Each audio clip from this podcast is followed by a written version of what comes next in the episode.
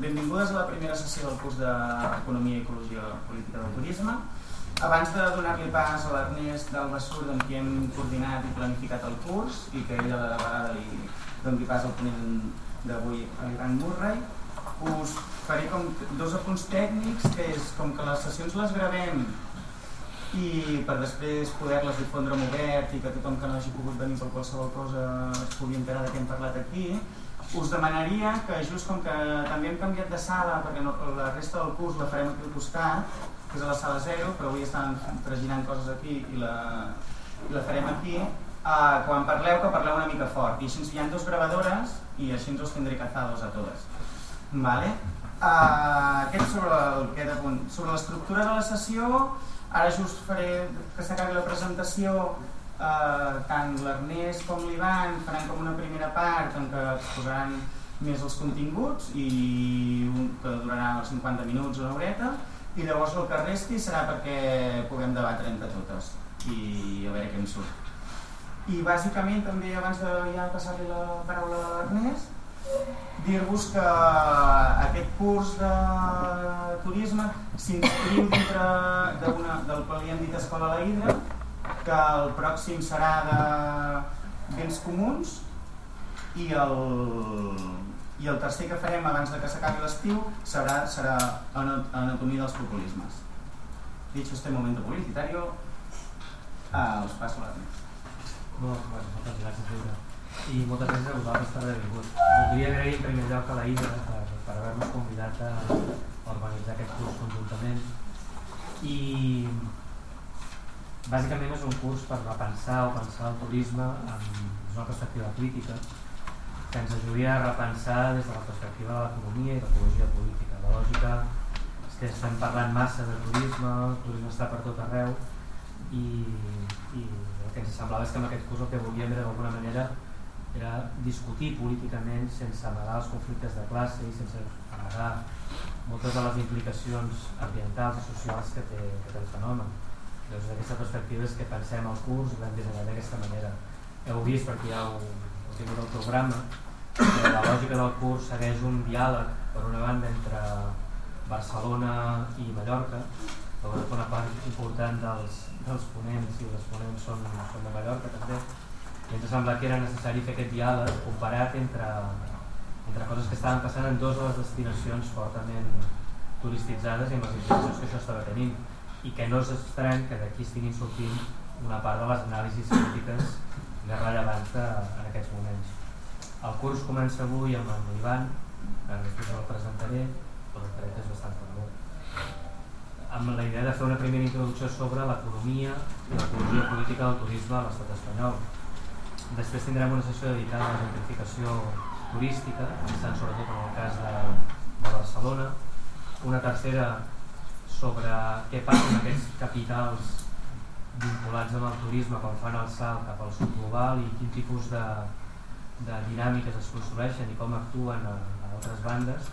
En aquest cas analitzarem el cas concret de les zones de turisme, tot inclòs de la Porta Dominicana, quin tipus de món acaben creant aquests mateixos capitals que estan aquí presents.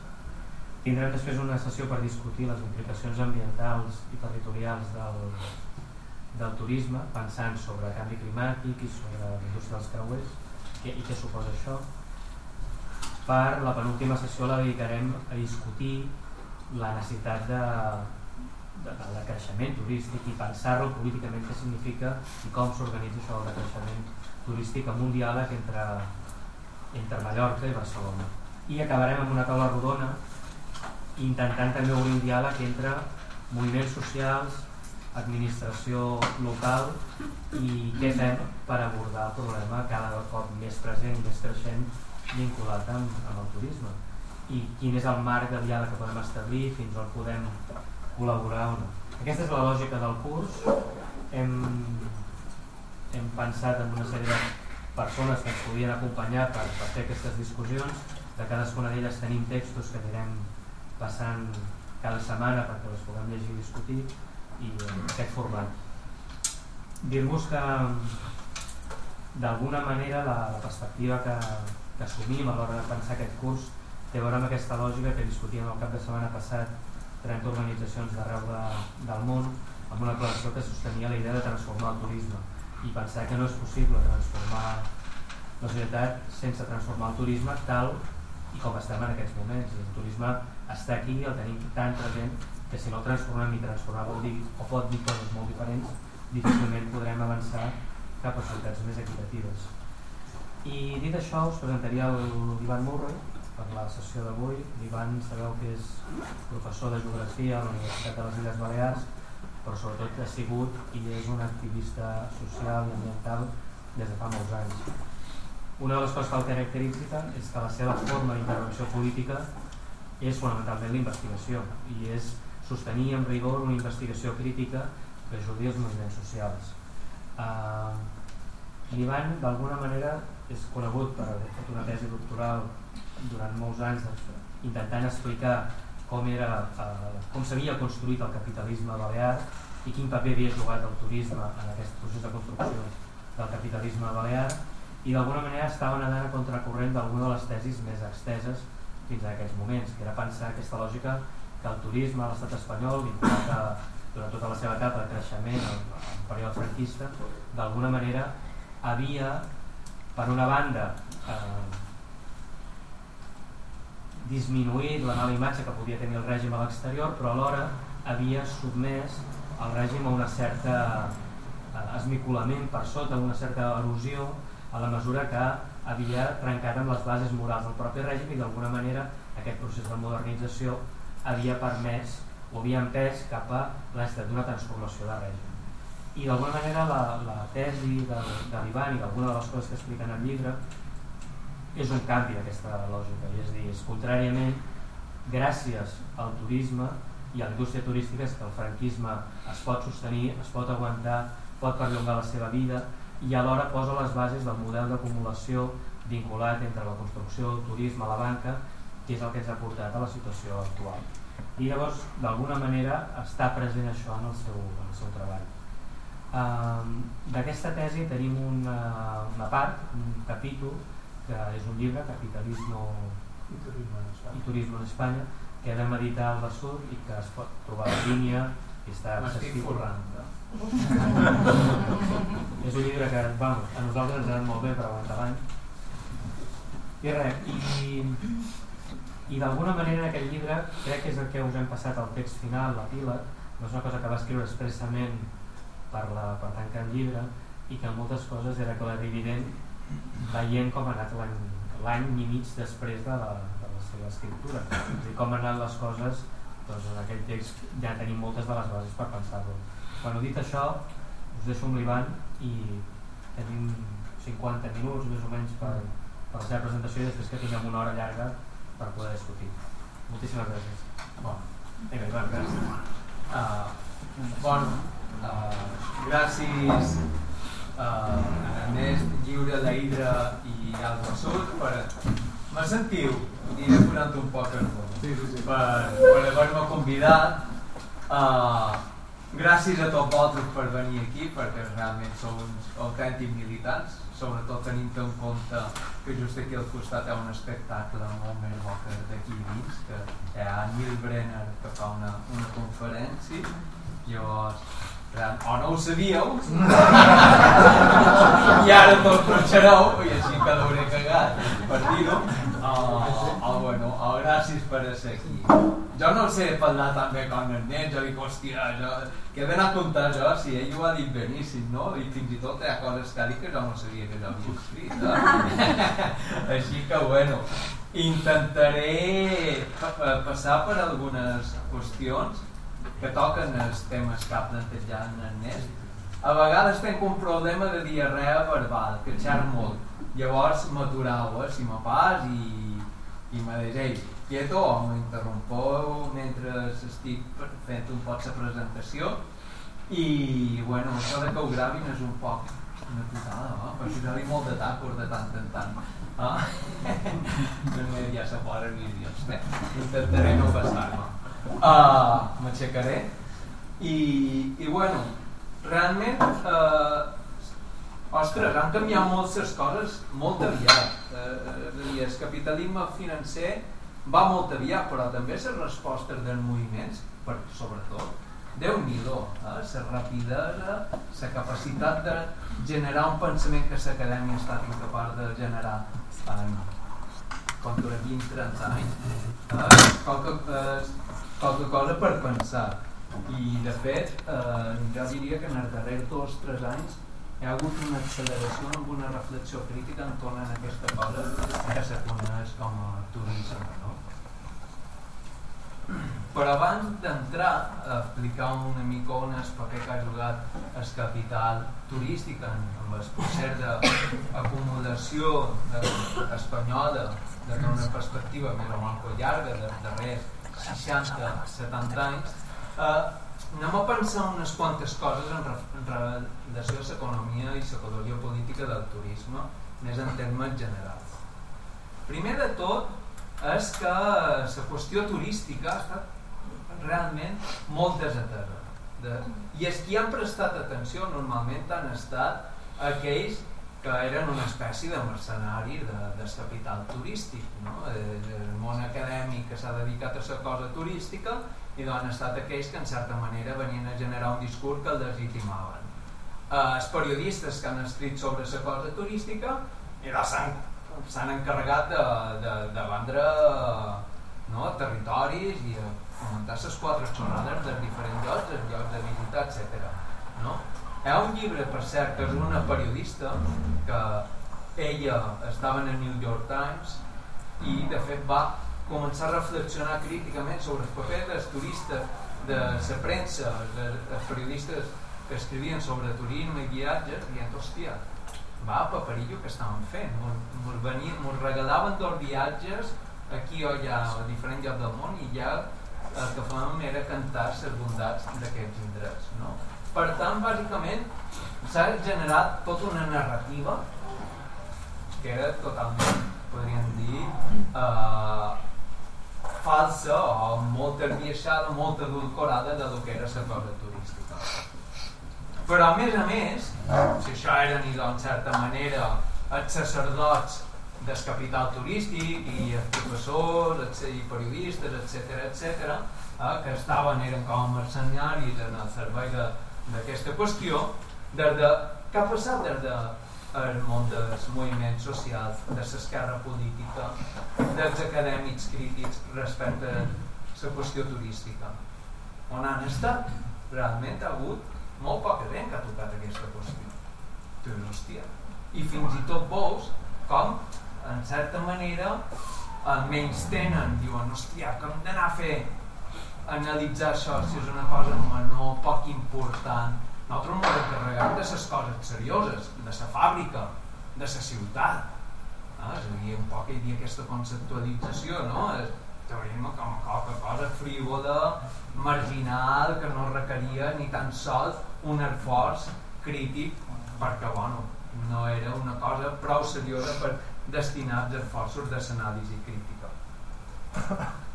I a més, quan sí hi ha hagut una mirada sobre la cosa turística, sobre el turisme, s'ha fet des d'una perspectiva que podríem dir orientalista, seguint en ensai.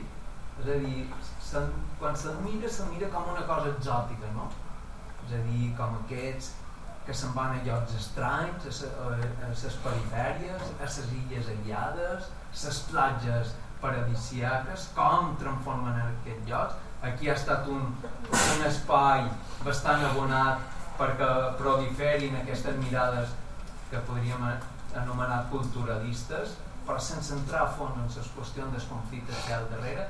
I de fet, bona part de els enfocaments crítics que hi va haver, sobretot en els anys 70, perquè després desapareixen de liberalització acadèmica, etc., que era com un desert, però en els anys 70, Déu-n'hi-do, així mateix hi havia coses molt interessants, però teníem molt d'aquesta visió, podríem dir, orientalista, i a més molt lligada a una concepció o conceptualització molt vinculada en aquestes perspectives de les teories de la dependència, del tercermundisme, etc., i per tant només se centraven en aquells conflictes, aquelles activitats que tenien lloc a les perifèries del sud global, però no com un element estructural dins el lògica sistèmica del capitalisme històric, no?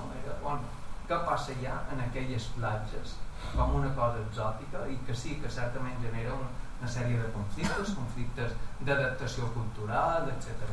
No? Per tant, veiem que hi havia una sèrie de mancances importants, però és cert que ja algun d'aquells autors ja apuntaven en aquell moment, estan parlant d'anys 70, principis dels 80, que el turisme era una de les principals maquinàries del capital a escala mundial i que articulava tota una sèrie de relacions socials en el circuit i acumulació del capital que anaven molt més enllà de les fronteres. Llavors tenia un paper molt important com a vertebrador d'estructures d'acumulació, i això realment se va obrir una línia, podríem dir, d'investigació que va quedar, en certa manera, aparcada. I a més, una cosa que jo crec que era molt interessant, i també ja ho apuntaven aleshores, era que el capital turístic i els seus espais de producció eren laboratoris, per diversos motius, de les lògiques del capital que vendrien abans. Era com el camp de proves. Per diversos motius. Un és que, com en el laboratori, tu pots aïllar la teva prova. És a dir, tu tens el teu resort i vas aplicant, per exemple, estratègies de tipus laboral. O vas aplicant diferents dinàmiques d'extracció de materials, aigua, etc. I vas veient com allò vas desplaçant els conflictes cap a les comunitats properes, etc. I funcionen com a realment autèntiques illes, que són unes illes extraordinàries per totes aquestes lògiques que vendran després, i també de manera molt particular en quant a les lògiques de tipus financer, de tenir en compte que el travel check és una manera de financiarització, abans podríem dir de la financiarització neoliberal, però en Thomas Cook ja ho havia emprat en el 1872. Tu pagues per avançar, fas coses amb un dubbers que no existeixen, i mentrestant el qui té el dubbers va generant operacions financeres a raó. Tu dius, hòstia, i ja ho estàvem fent en aquell moment. Els grans turoperadors que coneixem avui en dia, no tots, però algun d'ells, van començar, per exemple, en grans magatzems, de tipus Corte Inglés, etc., que tenien capacitat d'absorbir, eren com embuts de la renda de les classes treballadores. Aquesta renda que ells anaven aglutinant i acumulant, llavors la redistribuïen i la fan circular arreu dels globus a la cerca de la major rendibilitat per al seu propi capital. Llavors és realment interessant també com a laboratori de pràctiques financeres, però també de pràctiques laborals. Per exemple, en el cas de l'estat espanyol, quan se posen en marxa les primeres empreses de treball temporal, us en recordeu quan fan la manifestació contra les ETTs, mitjans dels anys 90, sabeu on va començar la primera ETT? A Mallorca. I sabeu on? A un hotel. Molt bé. És a dir, són camps d'experimentació. I això realment també ha estat una cosa que ha passat bastant desapercebuda, perquè sempre passava allà i en els altres. Llavors, com que els espais turístics, les societats turístiques en general també han estat bastant desmembrades, perquè una de les principals lògiques que ha hagut de darrere ha estat una ruptura de teixits, sobretot del teixit social. Per exemple, penseu que en el cas de Mallorca i a Eivissa se varen dur pobles sencers d'Extremadura i d'Andalusia i els varen posar allà a treballar en el sector de la construcció i l'hostaleria. Llavors, esclar, havien trencat tots els seus teixits. En los pueblos de apoyo, que a les costes d'Escarim Mexicà, i la tenim població que també venen de tot arreu, que s'ubiquen allà amb l'objectiu de ser bàsicament apoyo de les unitats de producció de les factories turístiques. Llavors està totalment desfent, no ha teixit ni social, ni urbà, ni cap tipus, podríem dir, de sociabilitat evidentment se van construint, sobretot són espais de fortes tensions i forts conflictes, però costa d'articular, no? Llavors aquest desferrament d'altres dinàmiques molt més complexes, etc., també ha estat una de les qüestions que ha estat s'ha repetit de manera important dins el món de l'acomodació turística. I també, degut a aquest predomini de la lectura dolça, per exemple, quan parlant de turisme, se pensa bàsicament en turistes, però no se pensa mai que els espais turístics són espais de treball. Dius, hòstia, i clar, per exemple, per jo, que venc d'un lloc turístic, en el port de Sóller, i bàsicament l'estiu per nosaltres és el moment de treball, no és el moment de vacances, llavors són un xoc, una col·lisió de temps, podríem dir, i de conceptualització també de l'espai i de les relacions socials que hi ha al darrere. I per tant, com que també s'ha de considerar com un espai que vivia de l'aire, com si no hi hagués treball al darrere, per tant, tampoc els anàlisis crítics, sobretot dels anys 70, etc., que se centraven en la qüestió del treball, tampoc entraven a mirar-ho. Però tampoc, és a dir, també s'ha considerat que el turisme era una cosa també com a, podríem dir, mística, no? Que vivia de l'aire, que no cagaven els turistes, no?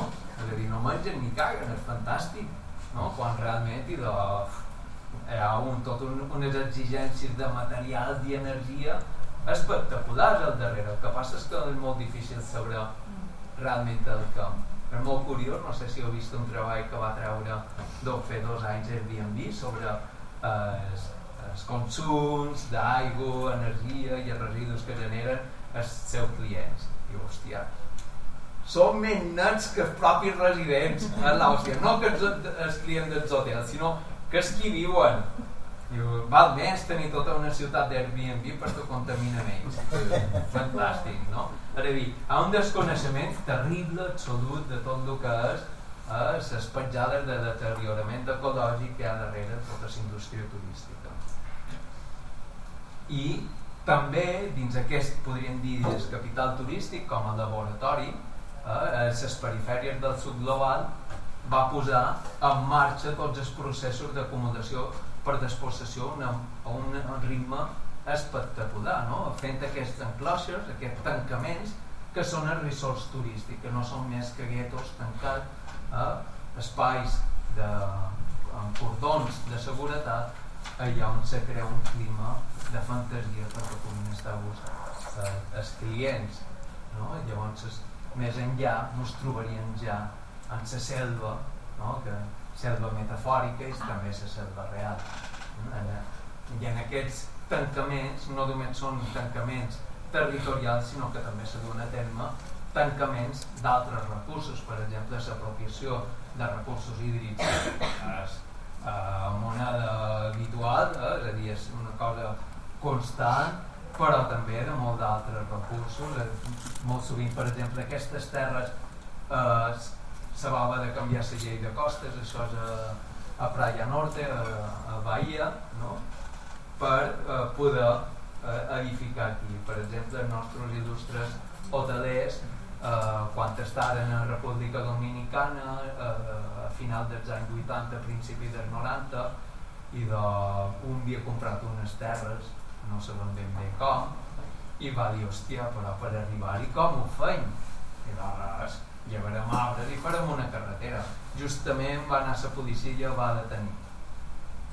I va estar una nit en el quartelillo, però això, quan solen escriure les seves geografies, no? I diu que quan el van alliberar al matí ja era molt amic dels policies, comandant i no sé qui més, perquè havia telefonat el ministre de dalt que, per favor, mullats en el senyor... Bé, si m'agrada no diré.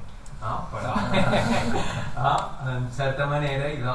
Aquesta és una pràctica, una dinàmica constant.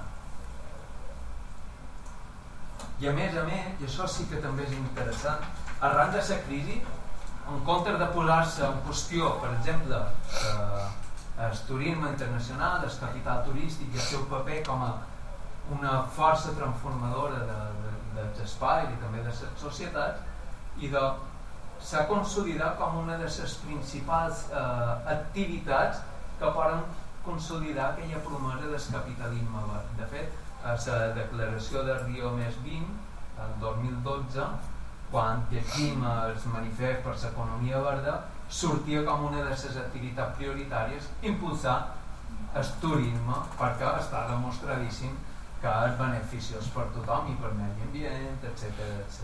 Llavors ha sortit molt més reforçat en la crisi que no podríem dir cap altra activitat ni capital. I un dels elements que ens ha fet com a pensar col·lectivament i de manera crítica sobre el turisme ha estat un canvi substancial, molt de calat, de les lògiques especials del capital turístic. Si durant els anys 60, 70 i fins i tot els 80 el capital turístic fonamentalment quedava reduït, que ja ocupava un bon espai, però dins el que eren els ressorts de sol i platja, a mesura que anirà avançant al final de segle i al començament de segle XXI, tindrem una penetració del capital turístic i les seves lògiques dins tots els nostres espais, i no només a molts dels nostres espais sinó a molt de temps, és a dir, moments i aspectes essencials de les nostres vides. Llavors cada vegada ho va travessant tot més i per tant va generant una major malestar i una major contestació i per suposat una major crítica i reflexió.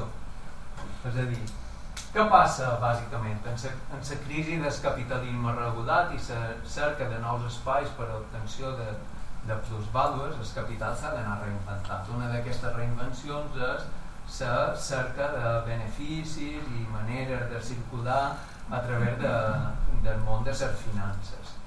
Però amb la crisi aquesta en què cau tot el sistema industrial, sobretot dels països del capitalisme avançat, els espais centrals han de comencen a competir d'una manera ferotge entre ells i han de cercar formes d'anar escalant posicions dins la jerarquia territorial global. Quina fórmula és una de les millors per col·locar-te a la cúspide? Que te permetrà fer moltes altres coses, no? En aquests moments, és a dir, posar-te a la cúspide a través d'ubicar-te en el mapa turístic global te permetia accedir també a posicions elevades del comandament del capital d'escala planetària. Un cas exemplar, per exemple, és l'escala de Nova York, Londres, París, etc. I això és un poc el model que se va propagant i se van cercant fórmules que pràcticament són copiades unes de les altres a través de múltiples megaprojectes, estratègies d'empresarialisme urbà, etc. I el turisme comença a penetrar dins les ciutats, però com a element per reforçar el paper o el poder d'aquests espais urbans dins la jerarquia urbana global. Bé, i ara entrarem un poc a veure les sueques, perquè ja he volgut xerrar de les sueques. Bé, ara fora conya. Heu vist el turismo que gran invento? Val? Farà la pena, farà molt. Condensa tot això que parlàvem, està ja condensat, realment està molt bé.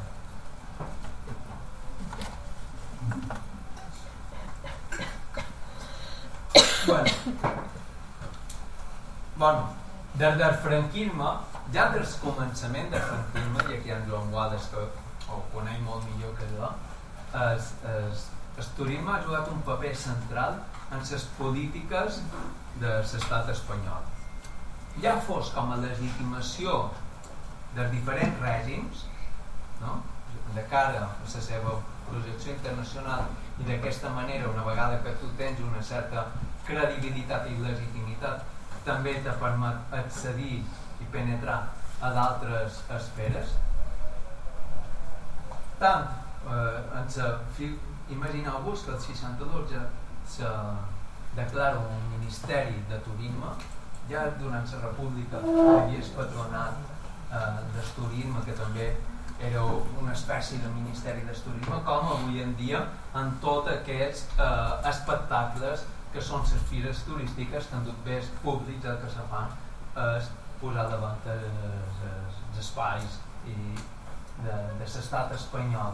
Ara mateix, per exemple, Salvador Díaz, el ministre Nadal, la fira de Berlín, a CTV, va dir a Espanya no hi ha turismofòbia, bé, només n'hi ha dos llocs, a Catalunya i a les Illes Balears. Bueno, enhorabona, hòstia, això està gravat, enhorabona, això que és el que mos vol dir. I doncs aquí hi ha una acció col·lectiva, una reflexió col·lectiva entorn a la qüestió turística, cosa que no s'ha fet a d'altres bandes.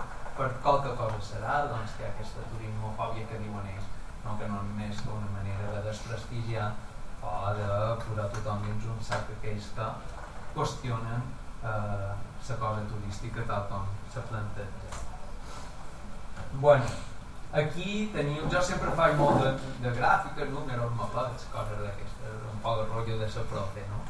I bueno, aquí teniu una petita síntesi de l'evolució del turisme a l'estat espanyol des dels anys 50 fins a l'actualitat. De fet, cada vegada que hi ha hagut, sobretot, i les crisis dins les lògiques del capitalisme històric, hi ha hagut un col·lapse del capitalisme espanyol, del cicle d'acumulació i, per suposat, una caiguda del cicle turístic que està totalment associat. El que ha passat també cada vegada és que quan han estat crisis, podríem dir, sistèmiques, com per exemple la dels 70s, en què han col·lapsat, és a dir, el que ha hagut en certa manera ha estat un retrocés del consum dins el que eren els països del capitalisme avançat europeu, els espais centrals. El que ha passat ha estat que, evidentment, si a tu te comencen a posar taxes, retallades, no sé què, atur, i doncs te'n vas cap enrere i baixes consum de les classes populars centroeuropees. Quan de baix és consum d'aquestes classes populars, els espais turístics se'n ressenten molt severament. Per exemple, en els anys 70 hi ha les darreres polítiques franquistes van ser per intentar pal·liar, perquè saben el marron que tindrien si damunt de la situació de crisi política, la creixent contestació contra el règim, teníem un augment dels preus dels carburants espectacular, com passava la resta d'Europa, se li tiraria tothom en el carrer. Llavors el que van fer l'estat espanyol va ser mantenir els preus dels carburants el més baix possible, precisament per evitar, podríem dir, revoltes socials. Què passa? Que a la resta d'allà on no eren territoris turístics, més o menys no notaven gaire la crisi. Hi havia crisi però no se notava tan fort. On és que se va notar primer la crisi a l'estat espanyol? Les zones turístiques. Per què? Perquè els guiris, evidentment, dins el seu sistema de la compra, un producte que van deixar de comprar va ser les vacances a Benidorm o a Eivissa o això. Llavors d'aquest lloc van ser els primers que van patir la crisi. Què passa? Que després, més o menys per aquí, a Montfranco, se comencen a arribar pressions també internacionals, etc, i arribam en els pactes de la Moncloa del 77. Hi ha un augment dels preus dels carburants, un augment, una inflació galopant, etc. I la crisi se comença a propagar per tota la resta de l'estat espanyol. Però, a la resta de la Unió Europea ja s'havien duit a terme polítiques de xoc, és a dir, comencen els programes neoliberals, sobretot al Regne Unit, d'altres bandes resisteixen més encara aquelles polítiques keynesianes del benestar, i se reactiven de nou els fluxos turístics cap a les zones turístiques espanyoles.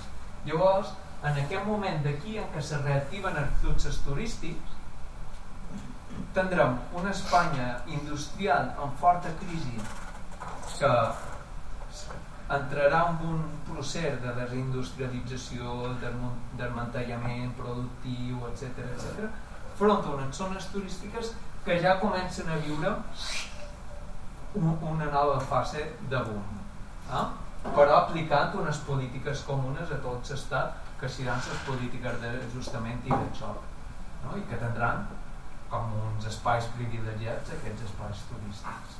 Llavors, una cosa que és important tenir en el cap és que l'estratègia d'acomodació turística, i ara faré servir una paraula que està molt de moda, no? Són més resilients. Però resilient de manera xunga. És a dir, front a les crisis resisteixen bastant bé, perquè sobretot com que depenen del que són els mercats emissors centroeuropeus i aquests tenen prou elements encara avui en dia per anar reequilibrant els moments de crisi, gràcies a que estan posicionats a la part alta o la cúspide del poder global, i se tornen a reactivar els fluxos turístics i se van recuperant. Perdona, potser que no vaig entendre bé.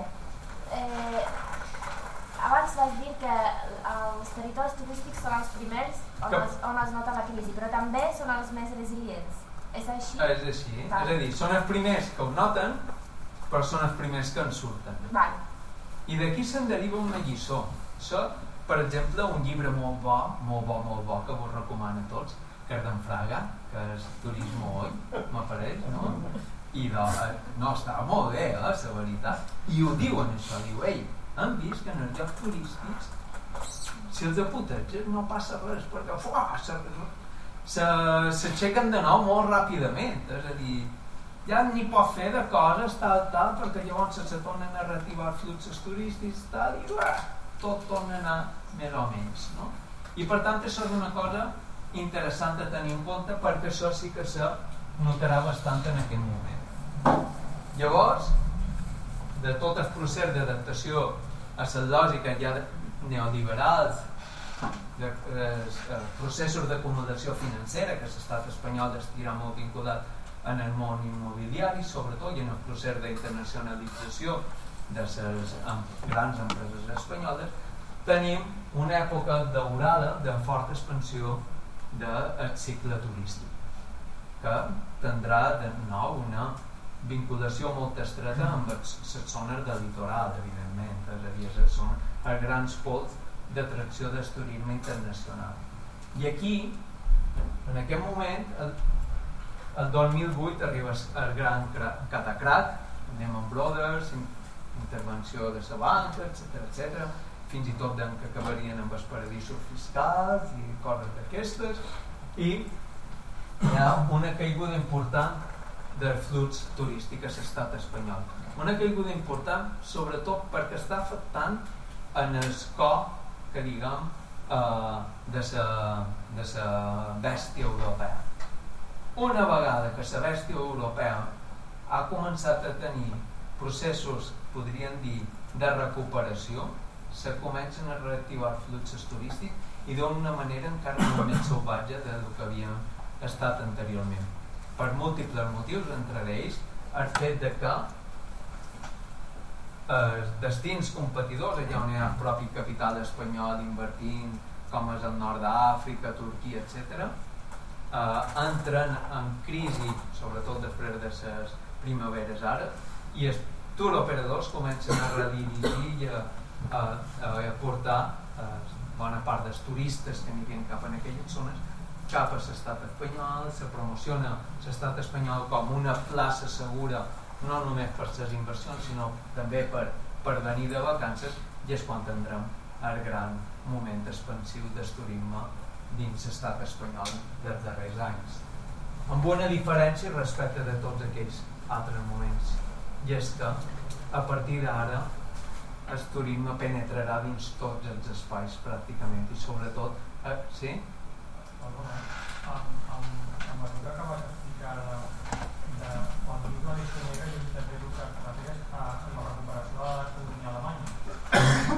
Sí. Això es pot vincular d'una manera, perquè clar, només parlem d'Alemanya, no parlem d'on venen els capitals financers que inverteixen a Espanya, diguéssim, nord-americans, asiàtics...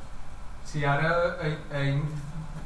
més tard anirem cap a això, no? Això és simplement una breu descripció d'aquest concepte i més que res aquí tenim a veure com se reactiva una afluència molt més amb un creixement geomètric respecte a les tendències anteriors.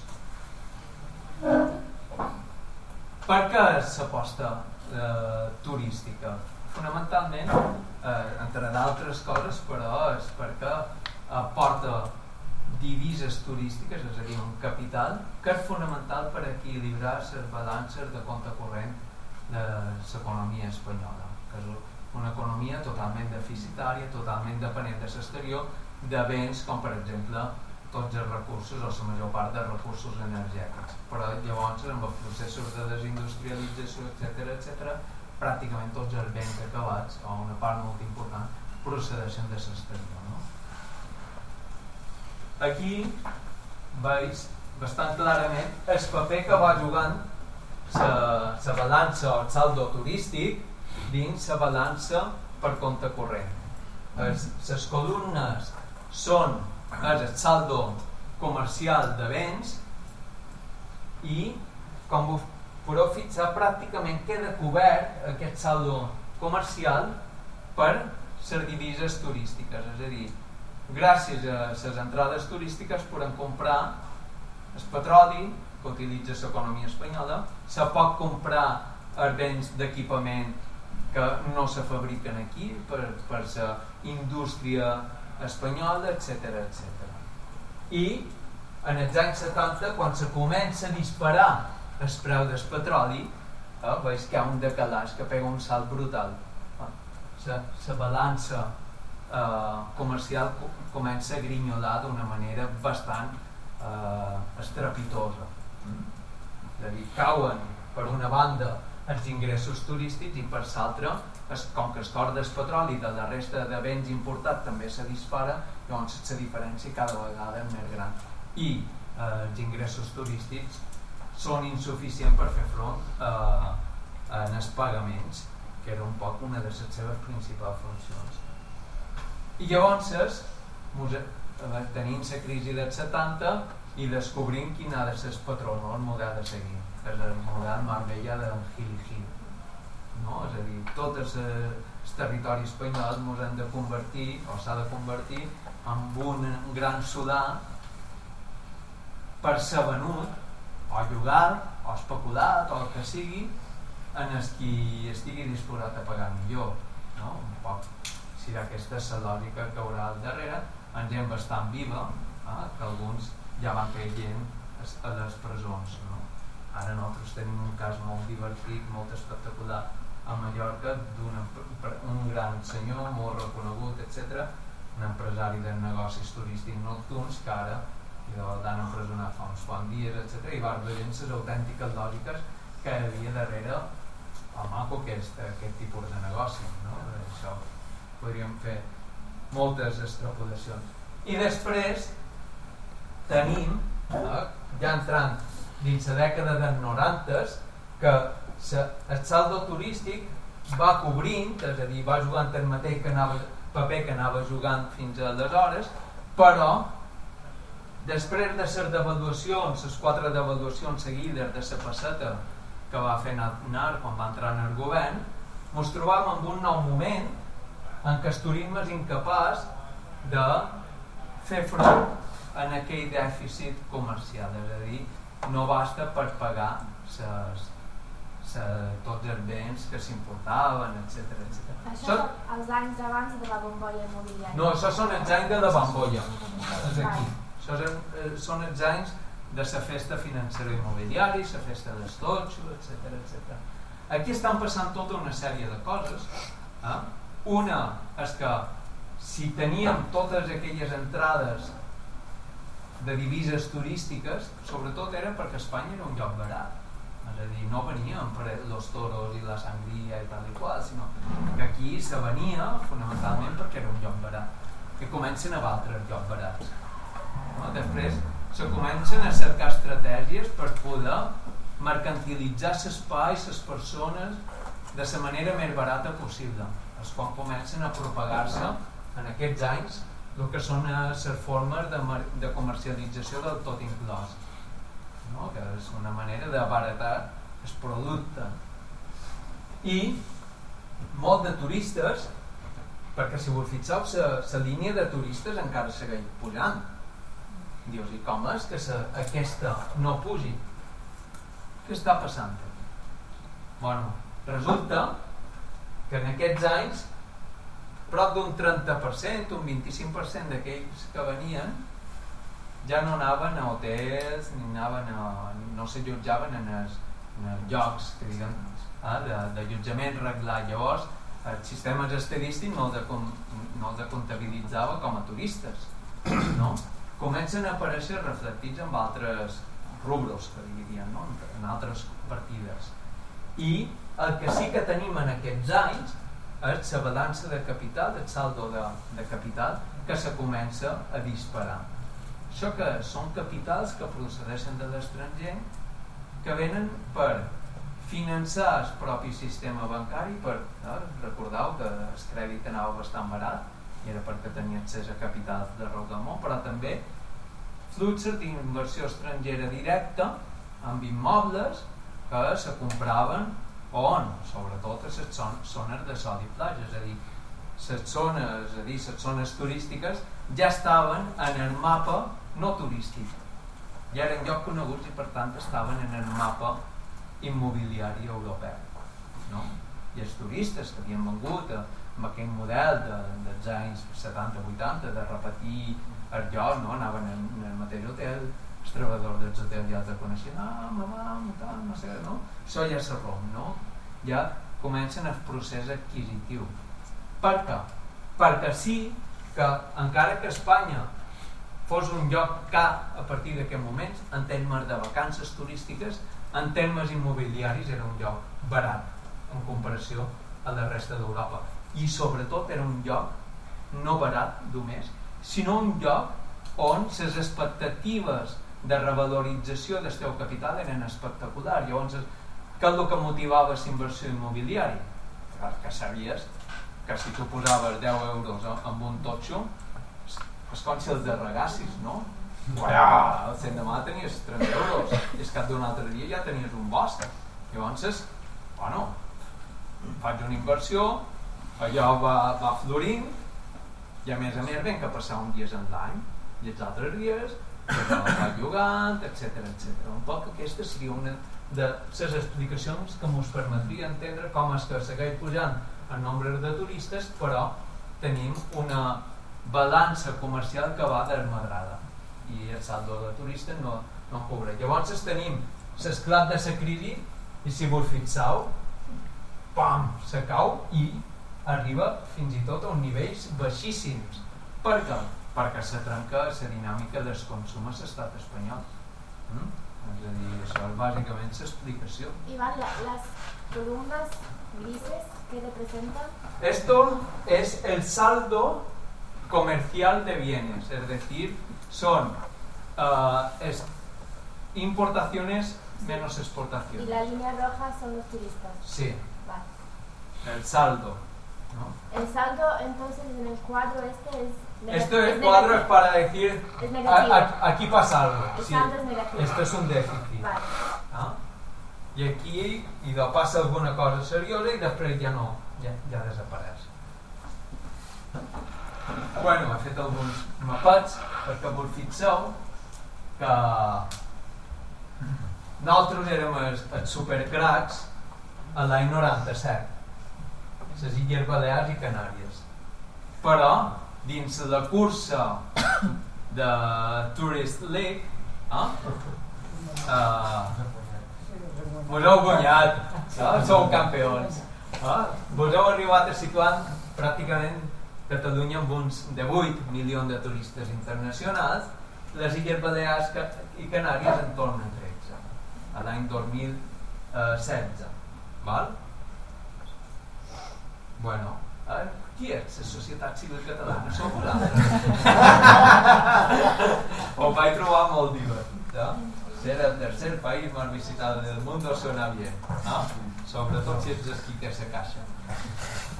Bueno, però a més dels turistes internacionals també hem de tenir en compte que les classes mitjanes espanyoles que han accedit en el crèdit, han augmentat les seves expectatives i el seu potencial de consum, etc., també s'han llançat a la carretera. I mentre que Catalunya encara segueix sent la primera potència, Déu-n'hi-do en Madrid, que Madrid un no pensaria en Madrid com una potència turística i realment ho és en termes de gent que la visita. Això generarà també tota una sèrie de tensions i conflictes socials i altres que a jo mateix me van sorprendre en el seu moment quan vaig mirar per primer cop, quan ho vaig posar tot junt, és que les dues Castelles també són importants potències turístiques i aquestes potències turístiques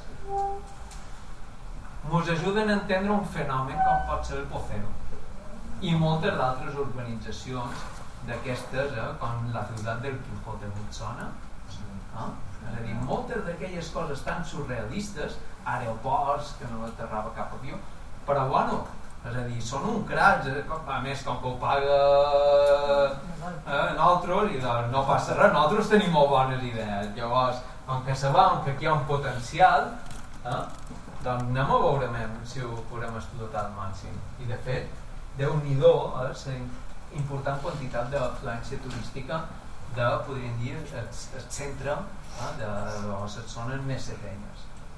En canvi, si vos fixeu en els dos arxipèlags, són els dos resorts turístics per excel·lència amb major part de turistes internacionals, on la fracció espanyola no representen pràcticament més del 25% de Canaris i fins i tot menys en el cas de Balears.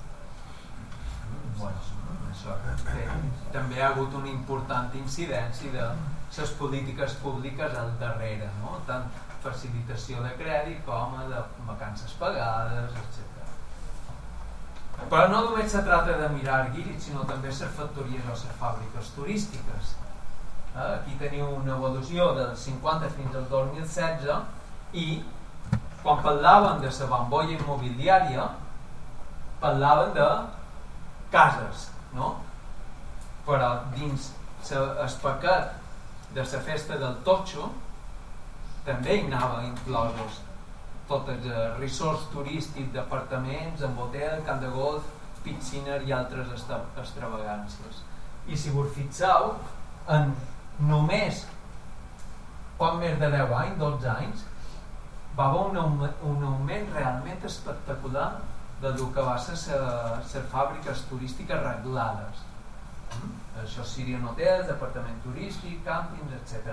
I no s'ha aturat de créixer. Per què? Perquè no s'ha aturat de créixer. Perquè una de les poques inversions segures ara mateix a l'estat espanyol és inversió turística. I no només hi ha hagut aquest boom d'arribades turístiques, sinó que també, paral·lelament, evidentment el capital no és idiota, s'ha posat les piles i, de cop, els primers símptomes que se sortia de la crisi en moltes ciutats, que el que va passar, que edificis que estaven semiderruïts de cop i volta fan un hotel botic. Hòstia, que guapo, comencen a aparèixer per tot i no ho enteníem. Què està passant? Que em surten hotel botics, un aquí, un aquí, un aquí, i després de, hòstia, i de qui són aquests hotel botics? De vells propietaris? No, que va, aquí al darrere el que tenim és una reactivació del fons d'inversió internacional i uns actors que no havien jugat un paper molt important a l'estat espanyol com són els REITs, que són el fons d'inversió immobiliària, que comencen a jugar un paper clau dins tot el que són els processos d'inversió immobiliària amb establiments turístics en aquest moment aquí.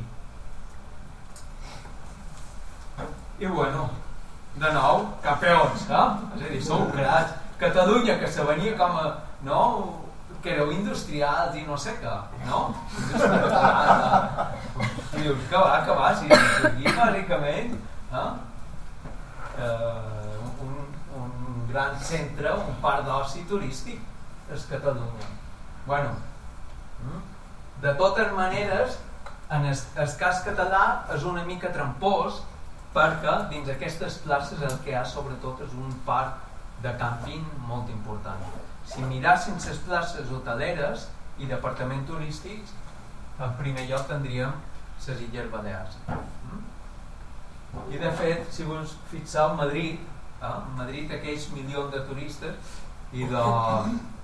estan molt patents, circulen molt, estan en una estada d'un dia, dos dies, perquè és la capital del reino i per això té aquest trànsit tan accelerat.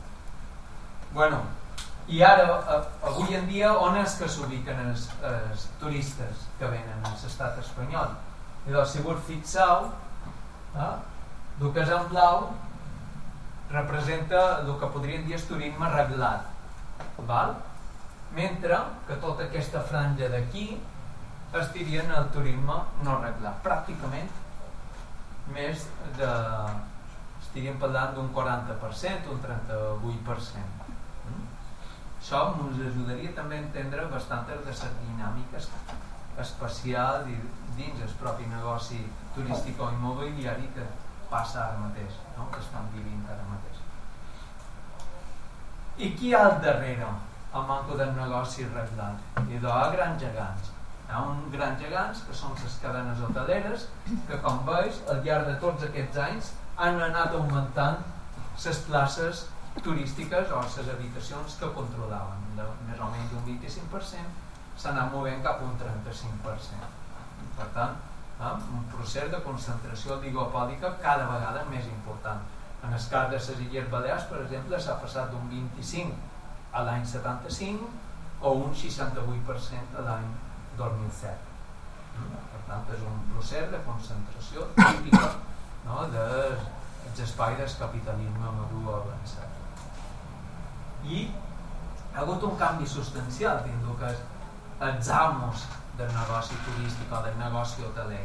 I és que mentre que en els anys 90, mitjans 90, 2000, els amos eren els hotelers de les Illes Balears, excepte NH Hotels, que junta amb Melià són les dues cadenes que cotitzen a borsa.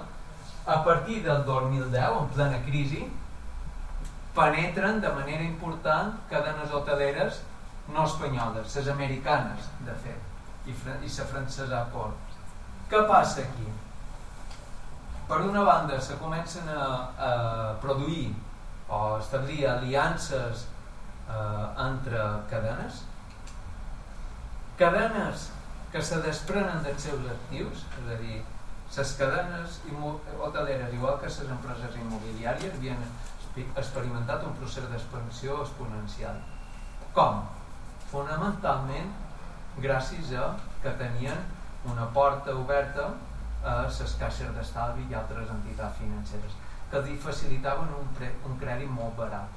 Quan comença la crisi, els crèdits dels d'Eixuga comencen a tenir dificultat per fer front als seus pagaments, han de redefinir tota la seva estratègia d'internacionalització i comencen una estratègia que en la seva jerga se diu rotació d'actius. Això que vol dir que se comencen a desprendre d'actius.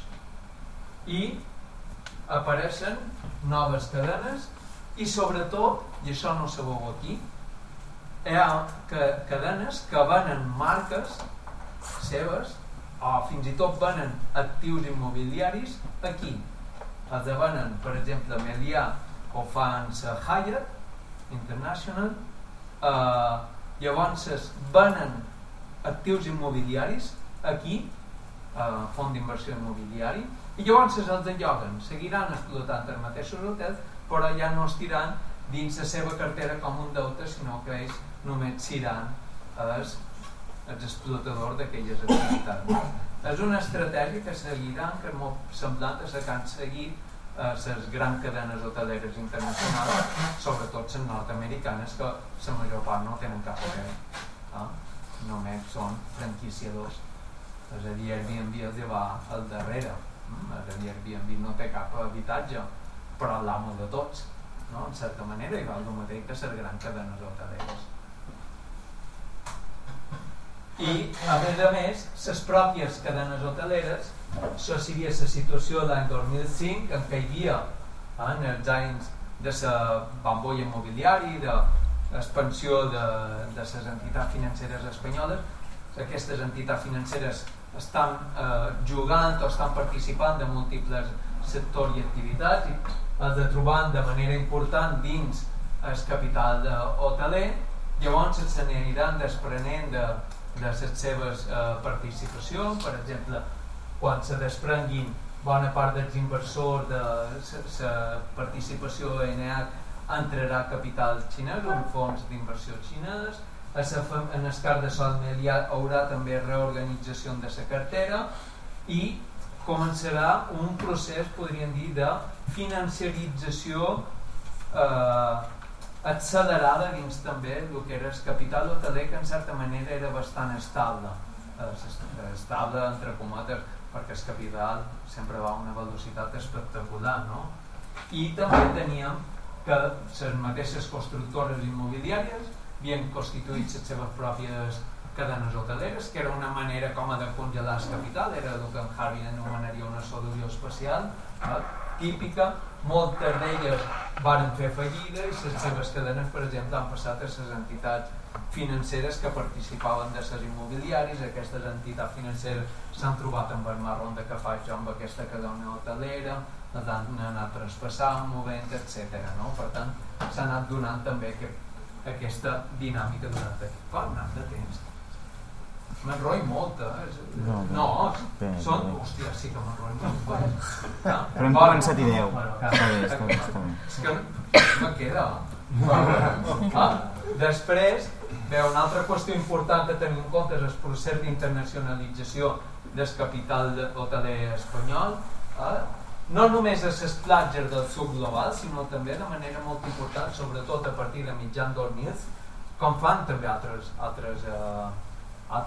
capitals, altres corporacions que comencen a pegar salt cap als Estats Units, cap a altres països europeus, per exemple, no sé, el Banco Santander Central Hispano, a partir del 2000 comencen a cap per amunt. No sé si recordava aquella operació fallida d'en Florentino Pérez, que volia fer una OPA, una de les immobiliàries constructores més importants d'Alemanya, etc. Per tant, se dona un procés primer d'expansió cap al sud global, això els dona múscul financer, i una vegada que tens adquirit aquest múscul financer comences a pegar el bot cap a nord, que t'ubica de vora les places allà on s'acuina tot el negoci internacional. I una micona que també ara s'ha anat reorganitzant, i ara fa cosa d'un any i mig, sembla que torna a bategar tot el procés d'internacionalització del capital turístic espanyol. Ja tornen a posar en marxa la cartera d'internacionalització, cosa que fins ara havia estat en certa manera un tant congelada. Per tant, hem anat passant d'una organització especial i del treball del món turístic bastant concentrat cap a una forma molt més dispersa que va penetrant cada vegada dins més entorns i més espai de les nostres vides quotidianes. Les condicions laborals, encara que eren dures, teníem els actors, per exemple, l'organització del treball estava molt més cohesionada a través dels sindicats, etc.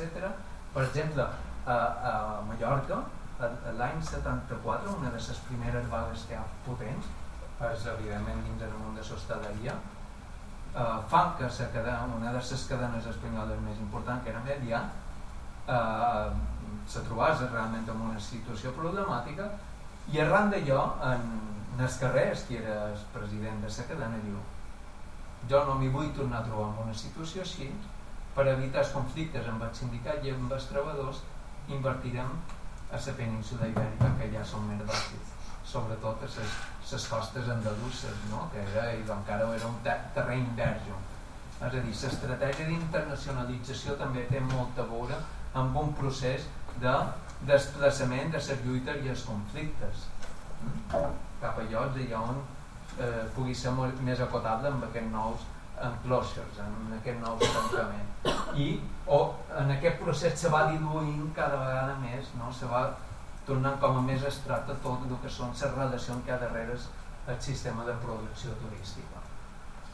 I si durant els anys anteriors el món turístic produïa els seus propis espais, les ciutats turístiques, les marines d'ors que hi ha per ahí, en la crisi financera immobiliària el que fa el capital turístic és penetrar dins els espais que ja estan consolidats, ja estan construïts, que ja tenen la seva pròpia vida i la pròpia dinàmica, i en certa manera se'ls apropia. També de nou podríem fer servir alguna de les conceptes d'en Harvey, com per exemple el procés d'acumulació per despossessió de la ciutat a través de la mercantilització turística.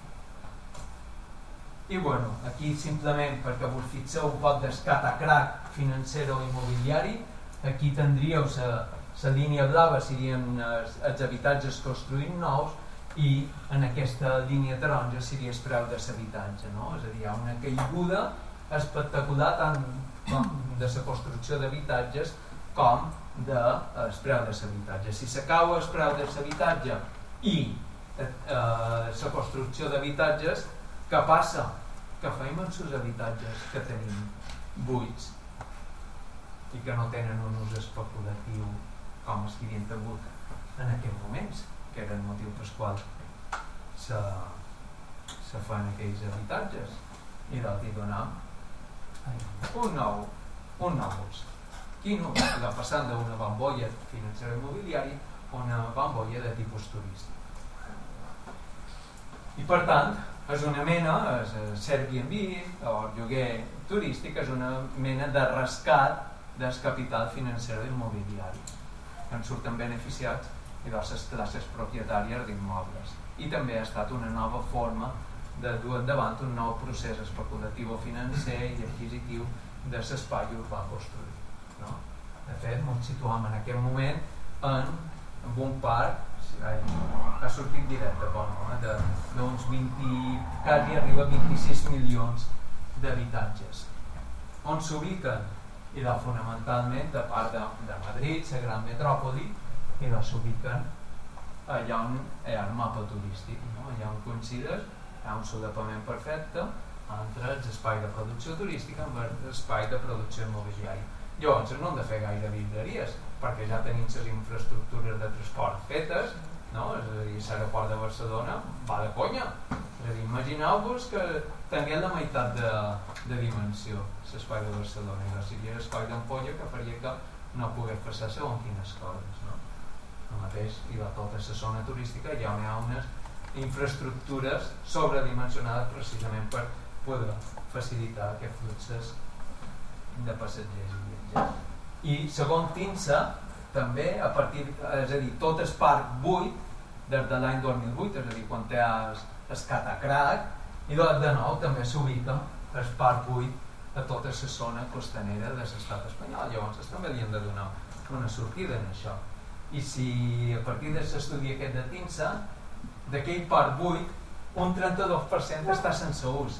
Per què? Això és a partir d'enquestes, perquè diuen que se reactive el mercado porque los precios se mantienen bajos. Si esperamos que se reactive el mercado, mientras esperamos, lo llogamos, o lo alquilamos, perdonen, el mercado. Tot això ha exigit una quantitat espectacular de material i energia. Tot això no ha estat gratis, sinó que per alimentar la bèstia ha hagut de menjar, i menjar bastant. I si vos fixeu, si miràssim tots els recursos que ha utilitzat l'economia espanyola des dels anys 50 fins ara, veiem com se reactiven de manera espectacular a mitjan dels anys 90, que és quan coincideix aquest procés. Llavors, aquí veiem la caiguda que se produeix l'any 2007, precisament amb l'escudatge del cicle immobiliari. En certa manera el que estan veient és un, i això ja ho sabem de sobre, és un part dels conflictes socioespacials del temps de la bombolla, que eren les mobilitzacions en contra de megaprojectes, que les noves mobilitzacions que són contra la mercantilització dels espais urbans i de les nostres vides quotidianes. Un altre punt que us volia fer és que mentre tot això passa n'hi ha que en surten que hi fan bons negocis, i això és l'evolució dels ingressos per habitació a l'estat espanyol, i bastant clar, sobretot molt més alt en l'estiu, en mes d'agost, però la tendència és a l'alça clarament. Aquí també ha jugat a favor dels hotelers la situació geopolítica de la Mediterrània, que han pogut negociar amb els turoperadors sobretot preus a l'alça. Han estat vius, han dit, anem a negociar cap a l'alça. I per altra banda, què ha passat en el món del treball dins l'hostaleria? Ha hagut una evolució més o menys estable, però que en els darrers anys també presenta un augment important, que això s'hauria de mirar en detall, això ho parlàvem amb Ernest, només realment què està passant al darrere. Un augment de què? Dels llocs de feina. Que aquí, és a dir, com que una bona part, per exemple, de llocs de feina estan en els arxipèlags, per exemple, hi ha hagut unes campanyes bastant potents de dispersió que en aquests anys que varen aflorar, però un fotimer de gent sense contracte, amb contractes de pràctiques, etc. I amb aquestes inspeccions han anat aflorant i per tant, per exemple, a Mallorca crec que varen haver de contractar, que no me'n record, però va augmentar un 20.000 contractes de contractació. Va ser un augment espectacular perquè, clar, havíem detectat un munt de frau anteriorment. I aquí és per acabar, perquè facem un poc de feina entre tots plegats, una taula és un bon final, no? Així que és que no m'ha donat temps per massa més, però dic, mira. Bé, bàsicament perquè vos fixeu, no? Els ingressos turístics han anat a l'alça, és a dir, ha passat de 58,89 euros per habitació a pràcticament 80 euros, és a dir, 20 euros, és un increment importantíssim, mentre que els salaris de l'hostaleria han passat de 13.795 euros per any a 13.542 euros. Crec que això és baixar, no? És a dir, uns pullen i un guanyen, podem treure bastantes conclusions. Llavors, el nombre de treballadors i treballadores en el servei d'allotjament d'hostaleria han passat, per fixar el 2012, 298.000 a 288.000, és a dir, 10.000 menys. Què passa el 2012 en matèria laboral?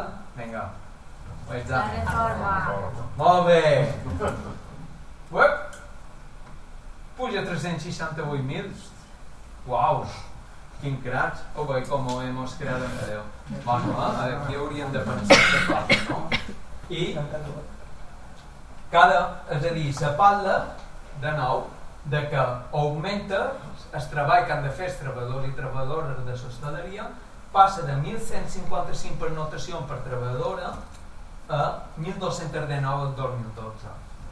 Amb aquests canvis que ha hagut davallen les pernotacions que han de fer treballador i treballadora. El que hauríem de veure és quin tipus de contractes, quantes hores fan cada treballador i treballadora, perquè de vegades hi haurà entre moltes treballadors i treballadores, però les hores cauen. És a dir, aquí realment ens surt un poc aquest joc d'estrilero que s'ha fet en matèria laboral en aquests darrers anys. I m'aturo fins aquí. Gràcies.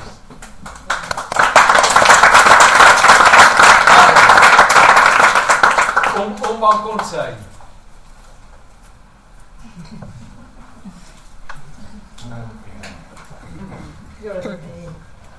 Pues si us sembla, ara comencem el diàleg. Si l'únic que us recordo d'abans, com que avui no tenim micros i tinc les dues gravadores, em parleu una mica alt i així ens gravarà tot el diàleg.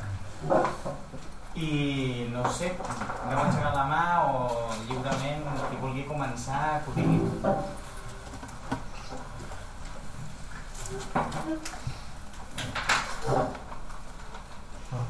Sí, comença. No, només un comentari d'aquesta última taula que presentaves, que no ho estàvem comentant, que és que aquí en aquestes dades hi ha una fuga d'informació, perquè una part dels treballadors i les treballadores que no estan comptats perquè estan externalitzats, i llavors ja no apareixen aquí. Això també, d'alguna manera, el que ens mostren aquestes dades és, per una banda, una intensificació del treball, menys treballadors fent més feina, i per altra banda, condicions més precàries. Jo crec que són les dues conclusions que hem de poder treure d'aquesta lectura.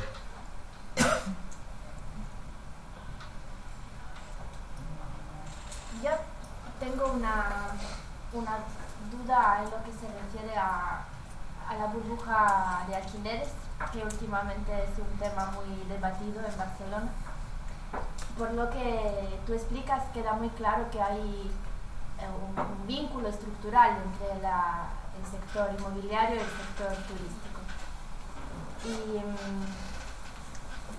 aquí en Barcelona se ha establecido una narrativa, una conceptualización según la cual el turismo es el principal responsable de esa burbuja de alquileres. Y yo no lo tengo tan claro porque entran en juego otros factores también, como que tras la crisis, por ejemplo, ha habido un cambio cultural, entre comillas, por lo cual la gente ya orienta sus preferencias hacia el alquiler y no hacia la compra, como antes. La gente ya prefiere evitar las hipotecas, el acceso al crédito ya no es tan fácil como antes. La flexibilidad laboral hace que la gente proyecte su futuro de manera flexible, preveyendo desplazamientos también, entonces no proyectas tu futuro todo en la misma ciudad y entonces no compras un piso. Entonces se han juntado dos diferentes sectores de clientes, los turistas y los propios barceloneses, hacia el mercado del alquiler. Y además España ya se sabe que durante mucho tiempo ha tenido una política muy con la tendencia a desfomentar el alquiler y favorecer la compra, entonces hay muy poco parque de vivienda disponible para el alquiler. El sector inmobiliario es un sector que, diferente de otros sectores económicos, cuando aumenta la oferta no se puede aumentar el parque de vivienda de repente, de un día al otro, cuando aumenta la demanda. Entonces no tengo muy claro si realmente se puede usar el turista como... O sea, si el turista acaso no es un chivo expiatorio en esa historia de la burbuja de alquileres, o bueno, no sé cuál es tu visión sobre todo eso. A ver, bueno, yo creo que has puesto un montón de cosas sobre la mesa, ¿no? Evidentemente no es el turista, es el capital turístico. Sí. Y además no es el capital turístico solo. Una de las cosas que a mí poco me interesa, cuando no lo consigo casi nunca, Ernest lo ha hecho mucho mejor que yo, ¿no? Pero un poco decir, cuando analizamos los procesos que hay detrás de las transformaciones turísticas, no solamente miramos el capital turístico, porque es algo mucho más complejo, igual que lo inmobiliario, no solamente lo inmobiliario, es que detrás se mueven muchos más hilos y procesos, ¿no? Por tanto, están entrelazados. Por ejemplo, en el caso del alquiler turístico, después de una retórica, ¿no?, que de cierta manera hay que limpiar para entender un poco lo que hay allí, porque hay el sharing economy, tal, ¿no? Que eso, sí, bueno, sí. Estas son las tonterías. Una vez has quitado un poco las tonterías, las cenas y tal, bueno, pues allí detrás se mueven muchas cosas. Por un lado, las élites urbanas, que están haciendo un trabajo para, de cierta manera, posicionar, revalorizar y sacar tajada, es decir, unas plus baluar de esos espacios urbanos que ahora mismo entran dentro de un nuevo mercado, ¿no? Y ahí pues contentos, ¿no? Con eso. Luego entran a jugar otros actores nuevos, como por ejemplo la propia empresa Airbnb, que es un claro ejemplo de estos nuevos entes corporativos que no tienen cuerpo además, ¿no? Y podríem dir, no saber dónde quejarte, ¿no? Es a dir, allò m'agrada, bueno, és que soc de poble, no? Però m'agrada poder anar a la botiga i dir, ei, això no me funciona, i em serví en vida, està ahí, no? I a més, com que no sap ben bé què hi ha al darrere, no? Tots són pantalles, no sabré on acaba aquesta història. I és com una expressió molt acabada de les noves estructures corporatives, financiaritzades, desterritorialitzades, etc. Però és que a més llavors a darrere no hi ha veïnats, que jo n'hi ha algun, per suposat, però a darrere hi ha grans estructures de capital financer, vinculats en capital turístic, etc, que estan fetes una nova aposta. A més, és una aposta que és extraordinària perquè te permet operar cada vegada de manera més opaca. Quan vos he posat un poc aquella seqüència, és a dir, han passat d'unes estructures en què tu anaves a parlar amb el botiguer, és a dir, l'hoteler és qui te servia, a una estructura en què cada vegada és tot molt més opac. Quan és més opac també és molt més financiaritzat i a més en termes fiscals, etc, i tot el que hi ha darrere. Llavors, si ara s'ha obert una nova, podríem dir, via d'acumulació o una via de negoci, potser ara mateix podríem parlar que conviuen diferents models, el minifundista, hi havia aquell que té un pis, que no sé què, tal i qual, i jo amb una habitació o dues, cap a un, és a dir, derivarà, a més, com que els temps que corren són molt accelerats, és a dir, la història pareix que mos atropella, i ja podrem veure, ja ho estan fent ja, que comencen a aparèixer altres actors, com fons d'inversió immobiliari, també el propi capital turístic està esperant, quan dic capital turístic no el dic bé, hauria de dir el capital hoteler, s'està posicionant per ser ells els que pilotin aquesta nau. De l'Airbnb? Del lloguer turístic. Airbnb només és la manera a través de la qual se comercialitza. Jo vaig estar a Palma a una taula redona sobre Airbnb i me va encantar el representant de la Federació Hotelera.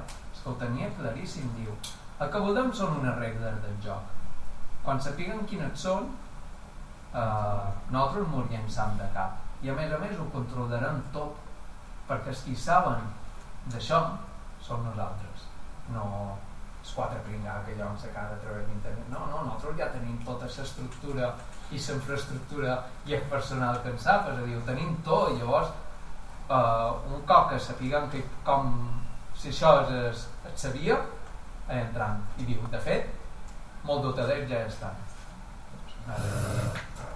I a més, si fem retrospectives dins història turística, podrem veure com, per exemple, la crisi dels 70 va donar lloc a l'aparició d'un nou fenomen, podríem dir, d'inversió turística immobiliària, que va ser l'aparició dels apartaments turístics a les zones turístiques espanyoles. Per què apareixien aquests d'apartament turístic?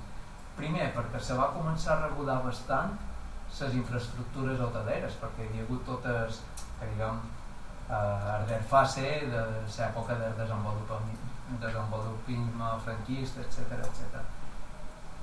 A més, operen amb overbooking, o ho construeixen amb excedent de capital dels turoperadors, també en aquell moment, i pràcticament són moltes vegades obres il·legals, obres que no tenen llicència turística, és a dir, s'eviten haver de pagar bastant d'impostos i a més el lloc de feina per un apartament turístic era molt inferior en el lloc de feina d'un hotel. què ha passat o què va passar? Se van legalitzar amb el temps i una vegada legalitzat van ser a poc concentrats en uns pocs hotelers o cadenes hoteleres. I doncs previsiblement què pot passar amb el tema del lloguer turístic? Que acabin a ser cadenes hoteleres les que van controlar bona part del bloc de pisos de les diferents ciutats. El problema és que faran les ciutats quan passi això i que farem si hi ha una altra crisi i no podem fer una sortida de la crisi per la via turística. Ja no quedaran, és a dir, dins el manual d'instrucció de la gestió urbana, és a dir, ja haurem esgotat totes les eines, ja no tindrem parxes per posar la roda, perquè aquesta que diem, l'opció turística ja és com a terra cremada, ja està, ja pràcticament és molt difícil d'avançar cap a d'altres. Llavors, la complexitat dels teixits urbans, de les activitats econòmiques dins les ciutats, etc., una vegada hagin estat desmantellades, que és procés cap a esquivar, serà molt difícil reconstruir aquest terreny. I què opines d'un tipus de política que posi un límit al número de departaments disponibles? Que només un propietari pot posar el... Entens el que vull dir? Sí. Les regulacions del lloguer turístic que s'estan plantejant n'hi ha de més valentes, d'altres que no ho són tant, etc. Jo crec que s'haurien de fer sobretot polítiques d'habitatges, no tant de polítiques de lloguer turístic. Però això és la meva opinió. I llavors és tenir clar que és un habitatge i que és una fàbrica turística o el nom que li vulguen dir. Llavors, a partir d'aquí començar a pensar un poc més les coses i, evidentment, prohibir el lloguer turístic a certes zones dels espais urbans.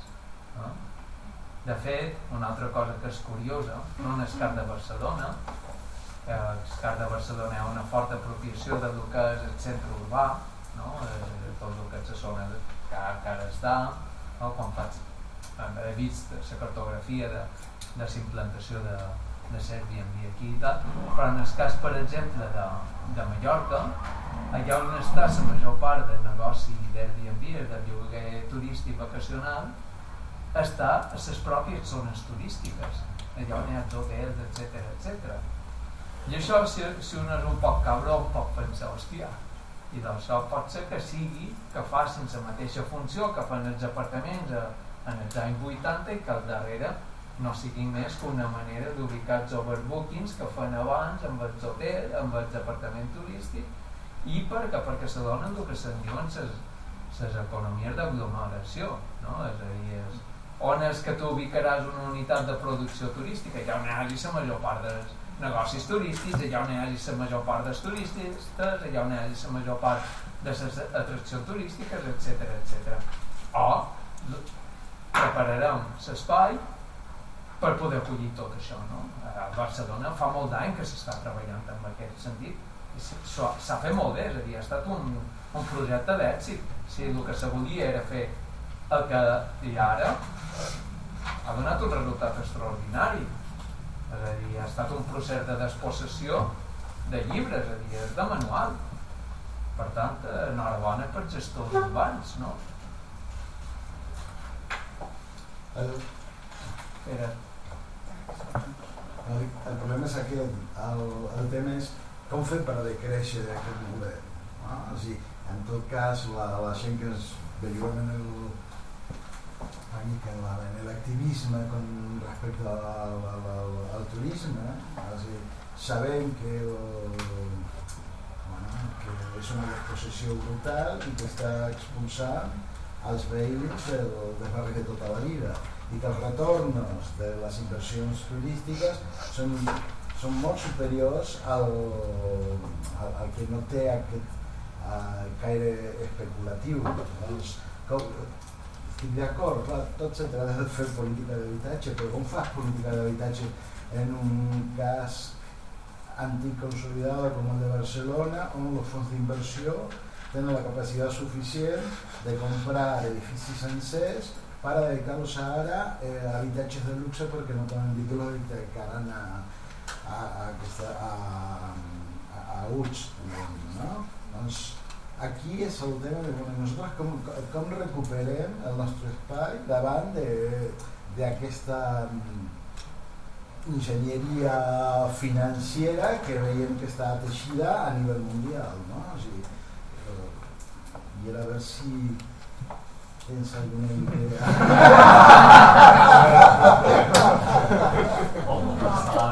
Passa paraula. Bueno, venga, això és un passapalabra més elegant.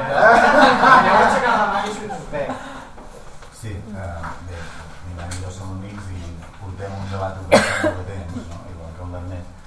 Jo m'agradaria que aprofundissin una mica més amb el fet que l'economia turística, per tant els ingressos, els llocs de feina, etc., és una economia molt més opaca que una economia tradicional capitalista, és a dir, és un lloc on és molt fàcil d'on veies tu que hi hagi un laboratori de relacions laborals, un laboratori fiscal, que hi hagi un laboratori d'infraeducació, és a dir, precisaré una mica, és a dir, és molt més fàcil que no fa llocs de feina precaris que altres bandes, has dit alguna cosa sobre això, és un lloc on és molt més fàcil fer-hi frau fiscal i per tant un robatori en els béns públics, i és un lloc on no necessites tanta formació personal i col·lectiva i per tant no és interessant que la gent tingui formació superior, les Balears crec que és un cas claríssim. Per tant, jo crec que un punt important a aprofundir és perquè el turisme no surt a compte amb elements essencials en aquest nivell en comparació amb altres economies que fins ara han conegut. Això és molt rellevant a Catalunya perquè Catalunya encara passa per ser una societat industrial, quan bàsicament ja és una societat que ha hagut una reculada de lloc de treball i de maneres de viure industrials com hi ha conegut en el segle XIX i el segle XX. No és igual tenir llocs de treball en el sector turístic que en el sector que la SEAT, per dir-ho d'alguna manera, o indústries de Xina. I vull recordar que això, per acabar, gairebé, això té molt a veure amb la incapacitat de la gent que ha dit que era diferent a l'hora de governar a tirar endavant alternatives. És a dir, cada vegada que algú ha ficat el nas, i aquí a Barcelona hi ha un cas claríssim, que l'Eivissa de González en el Raval, una tinent d'alcalde del PSC com a independent, que se n'acaba anant perquè la màfia, protegida des de l'alcaldia, estava impedint regular tot el que eren els usos, per exemple, de la ciutat d'habitatge i turístic. És a dir, necessàriament, aquesta transformació de l'espai urbà metropolità a la xarxa global de ciutats, com pot ser Barcelona, s'haurà de recuperar terreny per l'acció política pública, suportada en participació popular, i això suposa un objectiu que antigament deien revolucionari, perdó, però vull dir que s'haurà de plantejar el que no poden fer les esquerres o la gent que diu que defensa l'associació de veïns és no voler més revolució, moltíssima més revolució, que no és sovietització, sinó regulació, i davant tens un lobby són molt més potents que el que apareix a l'escena política i l'escena periodística. Crec que m'he enrotllat un poc, però va fer molt bé. Un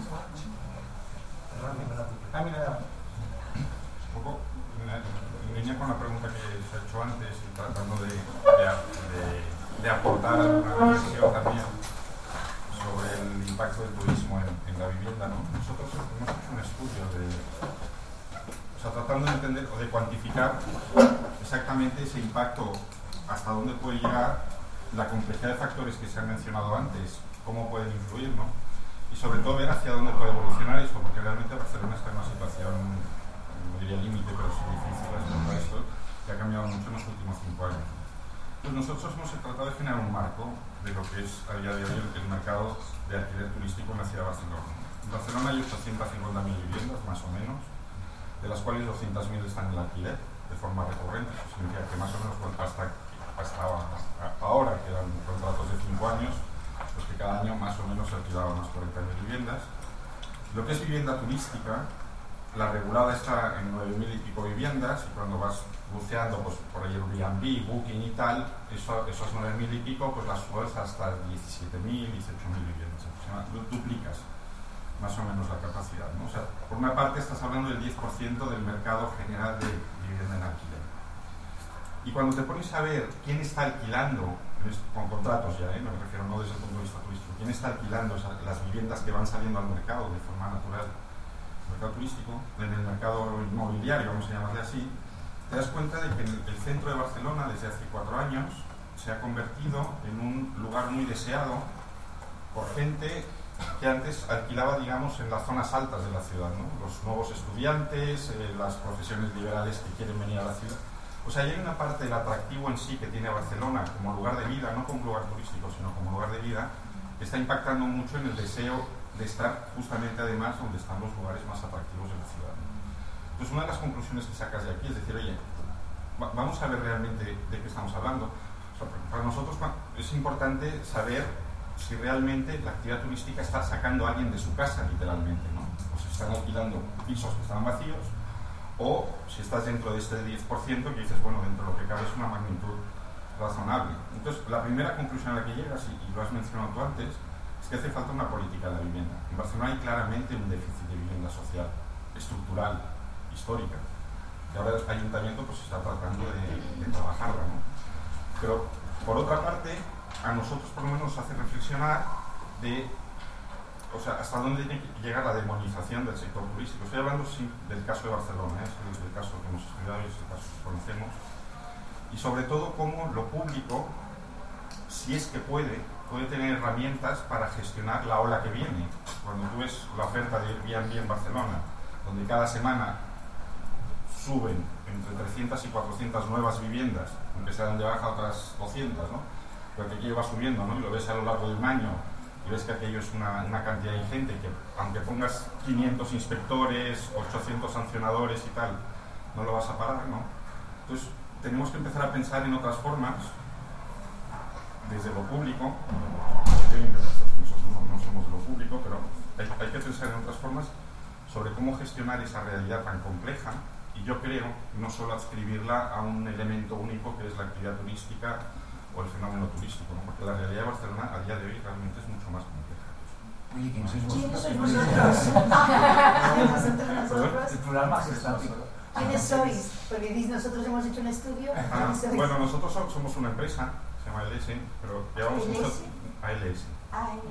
Llevamos mucho tiempo haciendo consultoría del sector turístico, pero desde hace años participamos en el anterior plan estratégico de la ciudad de Barcelona, introdujimos el concepto de sostenibilidad a través de la certificación de Biosfer, somos un poco los que promovimos la certificación de Biosfer de la ciudad, y ahora estamos gestionando diversos recursos, digamos, culturales, históricos, como la cripta Gaudí de la colonia Güell, que hemos convertido en el primer patrimonio de la humanidad que tiene una certificación de sostenibilidad, y ahora hemos abierto un espacio en la Rambla que se llama donde está el Palamoya, un poco un espacio para poner en valor el patrimonio de la cultura de Cataluña, que también queremos que sea un espacio de biosfera.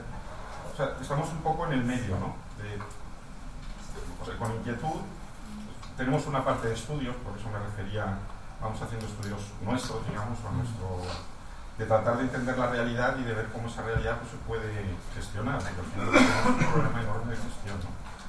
En el que tenemos que estar todos. Bueno, sí, yo estoy abajo. A més així un poc de xogar, no?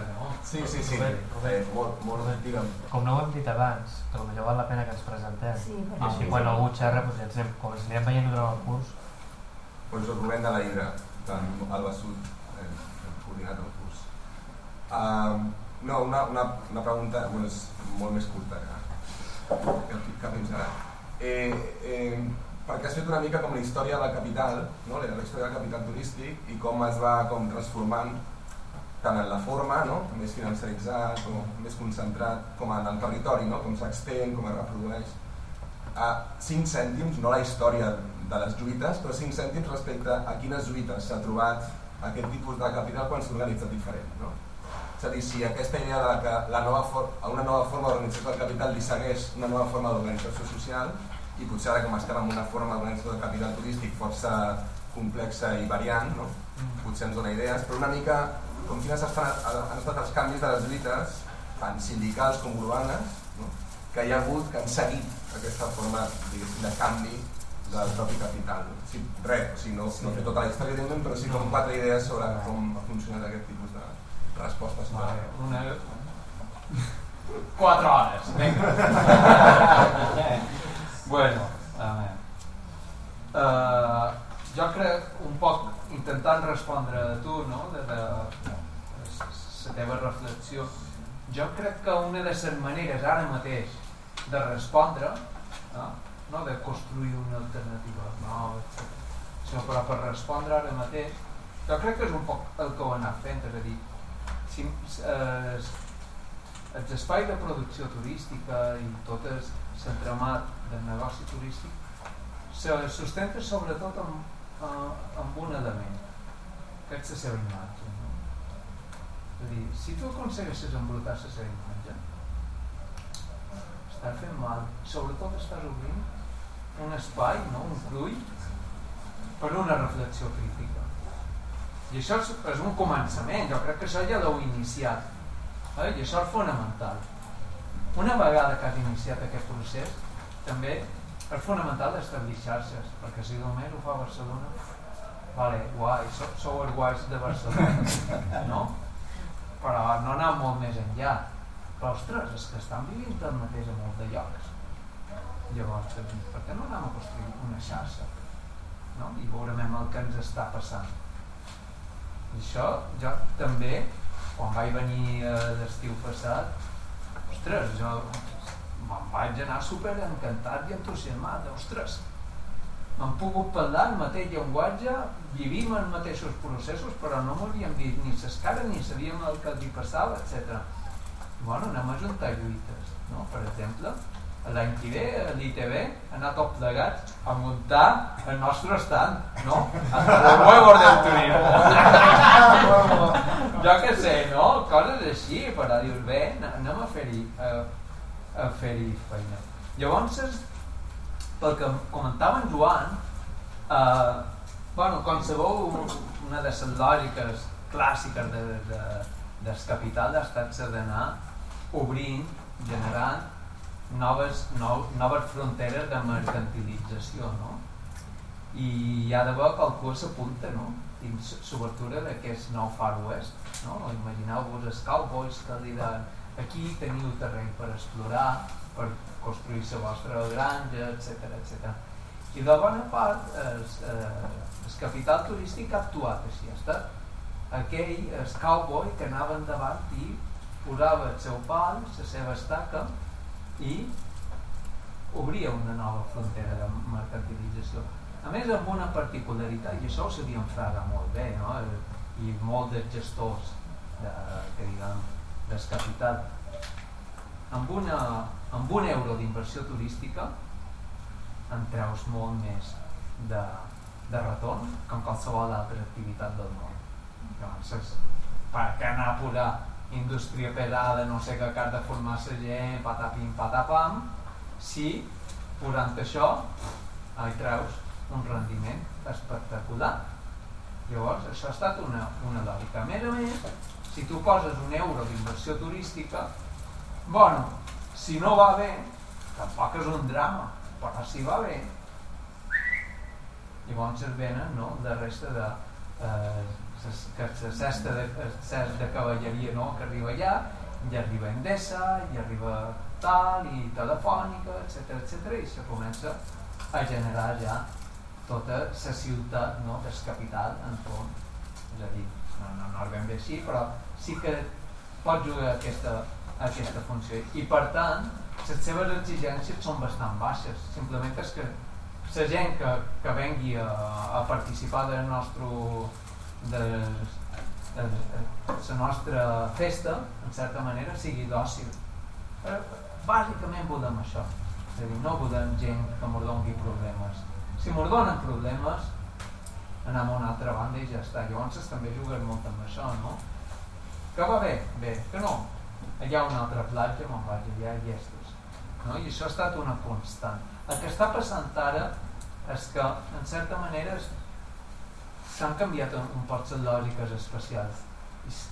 Ja han de ser un poc més subtils, molt més complexes la cosa, i sobretot ho veiem quan comencen a entrar dins els espais urbans, que precisament en els propis espais urbans, com que hi ha una història de lluita molt més consolidada, amb teixits socials molt més densos, llavors no és tan fàcil.